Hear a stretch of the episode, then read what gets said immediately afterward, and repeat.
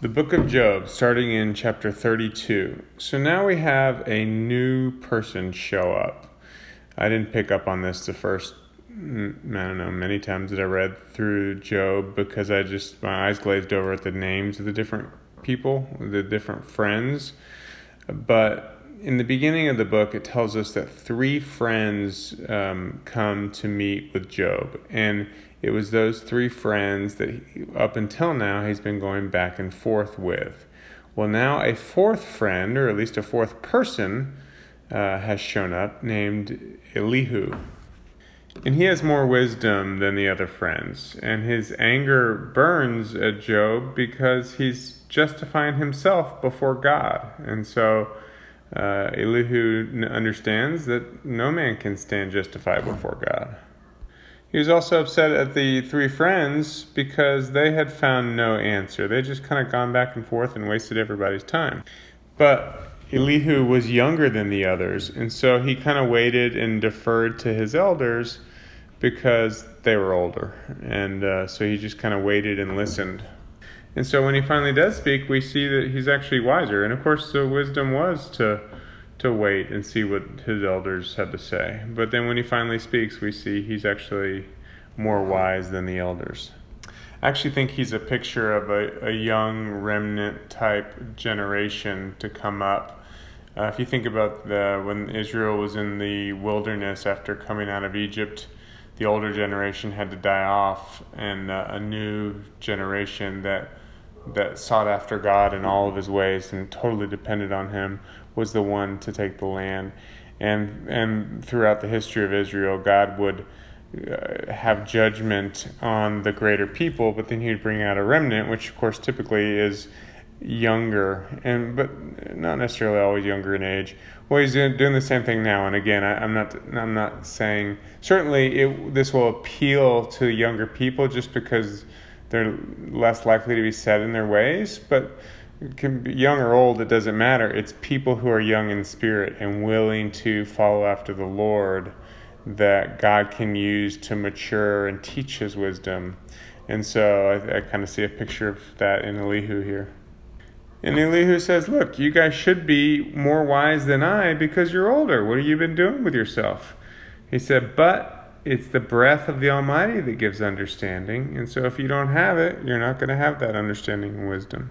But he says to the friends, Not one of you refuted Job, and yet there's, there's room here to refute him. So you said nothing when you should have. He says, Your arguments were useless. They didn't, they didn't refute Job, they didn't accomplish anything.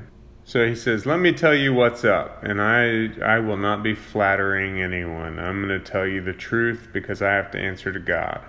And then we move on to chapter 33. And Elihu basically says, I'm, I'm speaking the words of God here. The Spirit of God has made me. The breath of the Almighty gives me life. Refute me if you can. So he's basically boldly claiming, I'm speaking the wisdom of God. Again, that's why I see him as a picture of the Sun Company in this new generation. I say again, I hadn't actually read this since last year, but I feel like the Lord was pointing that out to me. And as I read further, it's uh, I feel like it's confirmed.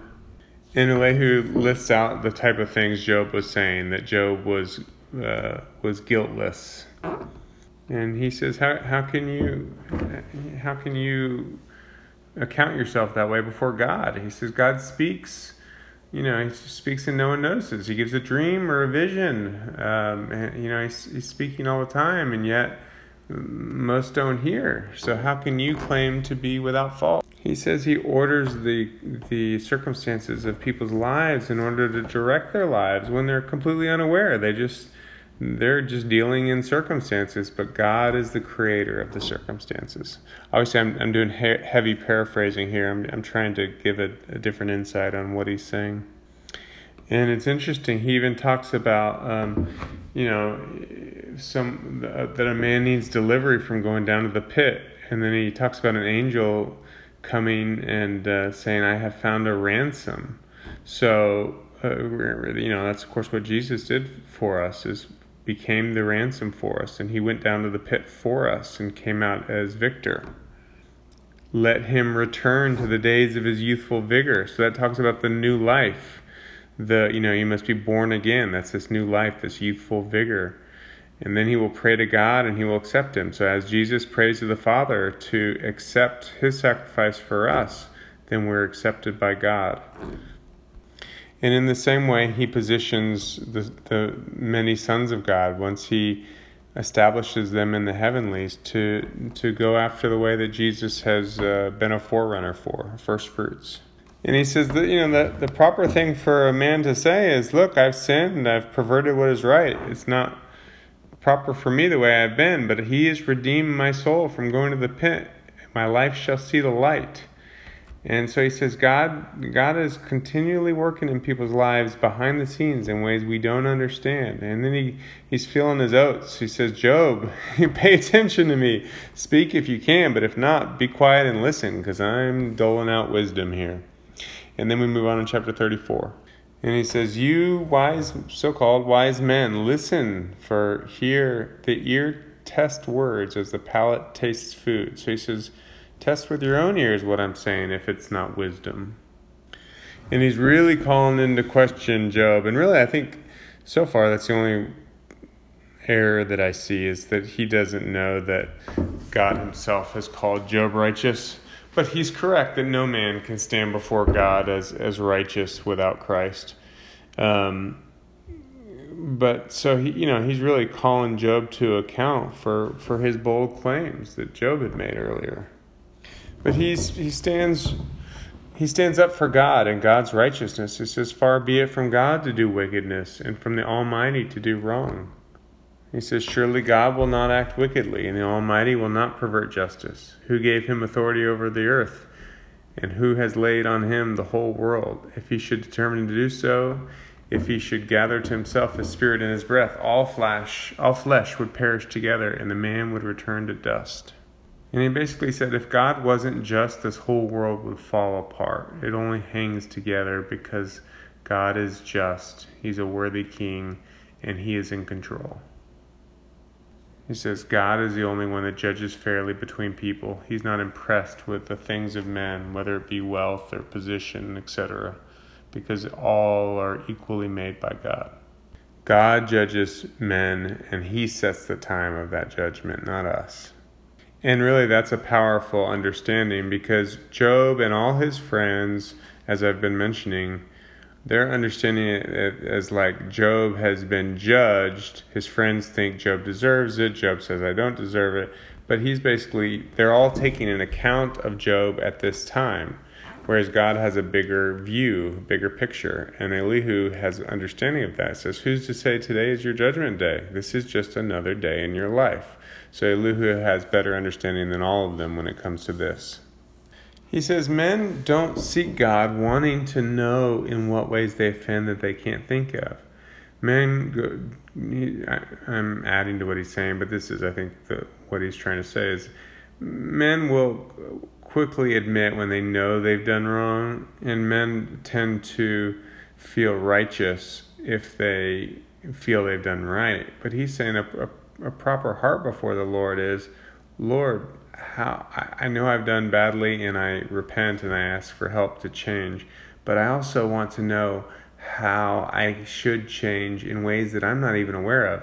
And that's something that does happen in our life is a lot of times God works on us in a particular area where we need to grow or change and then later on, after we've grown and changed, she shows us a new area where we need to grow or change, and so on and so forth, in order to continue purifying us. Because if He made us fully aware of all the ways we were falling short, it might overwhelm us. But He's loving, gracious, merciful, and He wants to grow us, and He's willing to work with us where we are.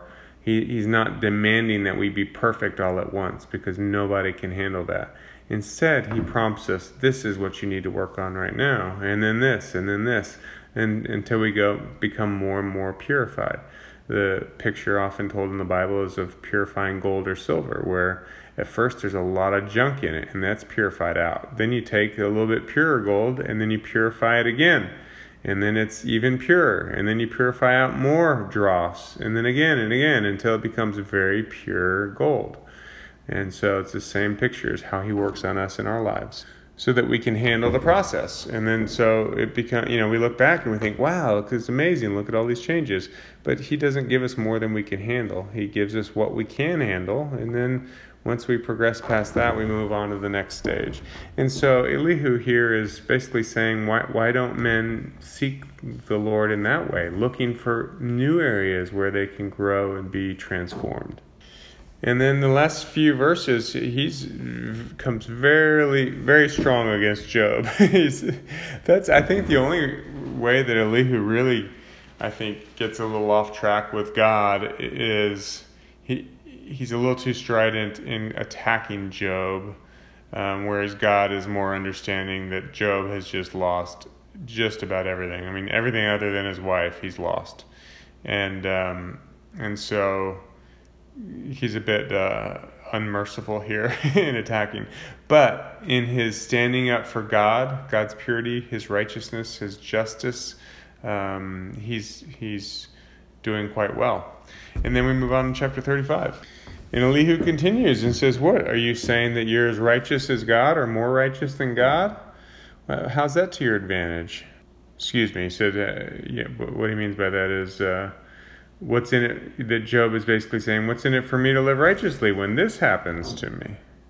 And Elihu answers and says, Look, you can't hurt God by your sin. He's far greater than you, which is similar to what God's going to say. Um, not so much dealing with sin, but but God's going to show Job how vast He is, and uh, and so he's saying it doesn't matter to God if you sin. You're you're only hurting yourself. It matters to you if you sin or live righteously. It's your life that's either blessed or cursed from it. And your life affects other people. So how how do you want to affect other people? Do you want to be a blessing or to be a curse to others? He says there's people that are downtrodden, they're in a lot worse shape than you, but they don't cry out you know, where is God? Why does He not answer? They're not so filled with pride as you are. He says, You're saying God doesn't listen, that, that He isn't concerned, but you're all caught up in yourself. If you, you can't say you see Him, but He will bring justice if you will only wait. So He says, Just wait on the Lord. Quit trying to assume that God should act on your timeline. And that's a powerful lesson for us all to always remember um, especially when we start to hear things from God, we start to have understanding. I, I know I've had to learn this a couple times the hard way. So I came to understand something from the Lord, and and uh, later learn that doesn't mean it happens right away. Um, you can hear correctly, if but a lot of times the Lord doesn't give us a date or a time on when these things happen, and so we just assume it means quickly.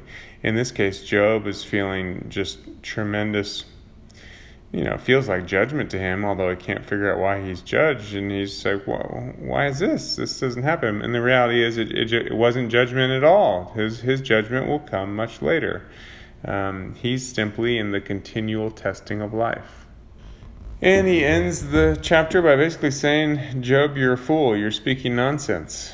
And, uh, and then we'll finish the rest of Elihu's speech uh, next time. God bless you.